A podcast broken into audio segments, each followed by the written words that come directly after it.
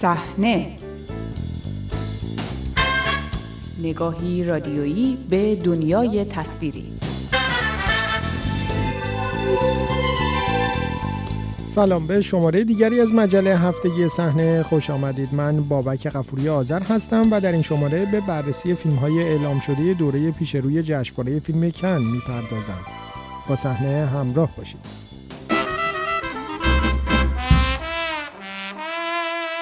سینمای جهان طی روزهای گذشته فهرست فیلم های پذیرفته شده بخش های مختلف 75 مین دوره جشنواره فیلم کن اعلام شد و بر مبنای آن ساخته های تازه تعداد قابل توجهی از فیلمسازان شناخته شده دنیا همراه فیلم های تعدادی از فیلم های فیلمسازان کمتر شناخته شده در چند بخش مختلف به نمایش در میآیند. این دوره جشنواره کن پس از دو سال نخستین دوره است که در زمان معمول همیشگیش برگزار می شود و انتظار می رود با کاهش محدودیت های ناشی از همهگیری ویروس کرونا با تعداد زیادی از مهمانان و با هیاهو و خبرسازی های معمول برگزار شود. در فهرست فیلم های اعلام شده در بخش مسابقه ساخته هایی از دیوید کراننبرگ، روبن اوستلوند، پارک جان ووک، جیمز گری، برادران داردن، هیروکازو کورئدا، کلردنی، آرنو دپلشن، کلی ریکارد و کریستیان مونجیو به چشم می‌خورد که از حالا نوید یک رقابت به شدت سطح بالا را می‌دهند.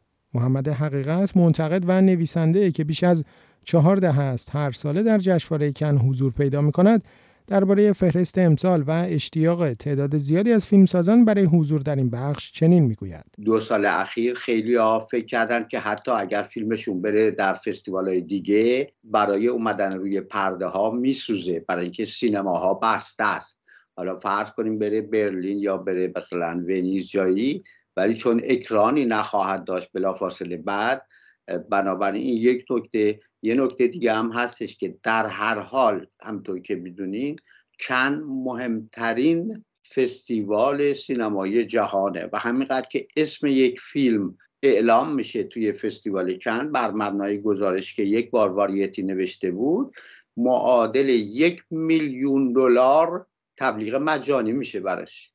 و هیچ فستیوال دیگه ای این توانایی رو نداره. بنابراین همه سعی می‌کنن نگر دارن و فیلمو بدن بکن. همین امسال 336 فیلم فرانسوی دادن به بخش 15 روز کارگردان. یعنی این همه فیلم ساز فرانسوی منتظر بودن که کن برسه و فیلماشون رو بدن به این. حالا همین حالت تقریبا راجع به بقیه سینمای دنیا هم هست و آدمایی هم هستن که کلا دوست دارن فیلمشون رو کلا نگه دارن. برای کن مثل کسی که مثلث غمگین و ساخته و, و یا بقیهش. در مجموع همه منتظرن که حالا ببینن که در عمل فیلم هایی که انتخاب شده چقدر واقعا فیلم های خوبی هستن. اسم ها روی کاغذ خیلی مهمن طبیعتا. حالا باید دید. جالبیش این بود که به حال از چند تا فیلمسازی که اصلا شناخته شده نبودن در بخش مسابقه فیلم هست. مثلا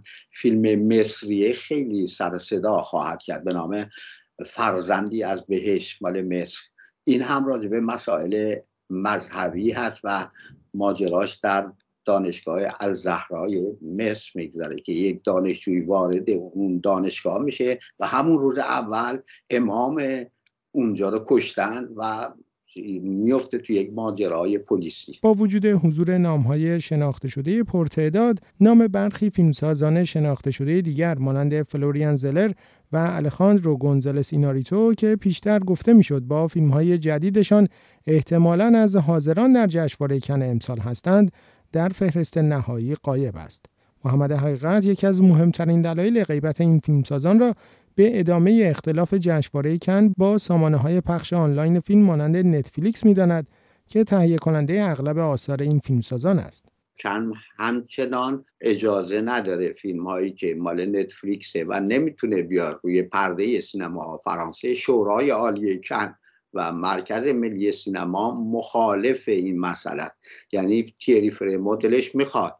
توی مصاحبه هم گفته ولی شورای عالی کن و مرکز ملی سینما و حرفه های سینما که کارشون وابسته است به سالن های سینما در فرانسه. اینها نمی‌گذارن چنین اتفاق بیفته. امسال سینماگران ایرانی حضور پرتعدادی در جشنواره فیلم کن خواهند داشت. در بخش مسابقه نام ساخته های دو فیلمساز ایرانی به چشم می‌خورد. فیلمسازانی که یکی در داخل ایران و دیگری در خارج از ایران فیلمهایشان را ساختند. از داخل ایران فیلم برادران لیلا ساخته سعید روستایی در بخش مسابقه به نمایش در خواهد آمد. این نخستین حضور آقای روستایی در بخش مسابقه کن محسوب می شود. ترانه علی دوستی، نوید محمدزاده، پیمان معادی، سعید پورسمیمی و فرهاد اصلانی بازیگران اصلی این فیلم هستند. محمد حقیقت که فیلم برادران لیلا را دیده درباره آن چنین می‌گوید. به نظر من یه فیلم خیلی قویه از نظر میزانسن،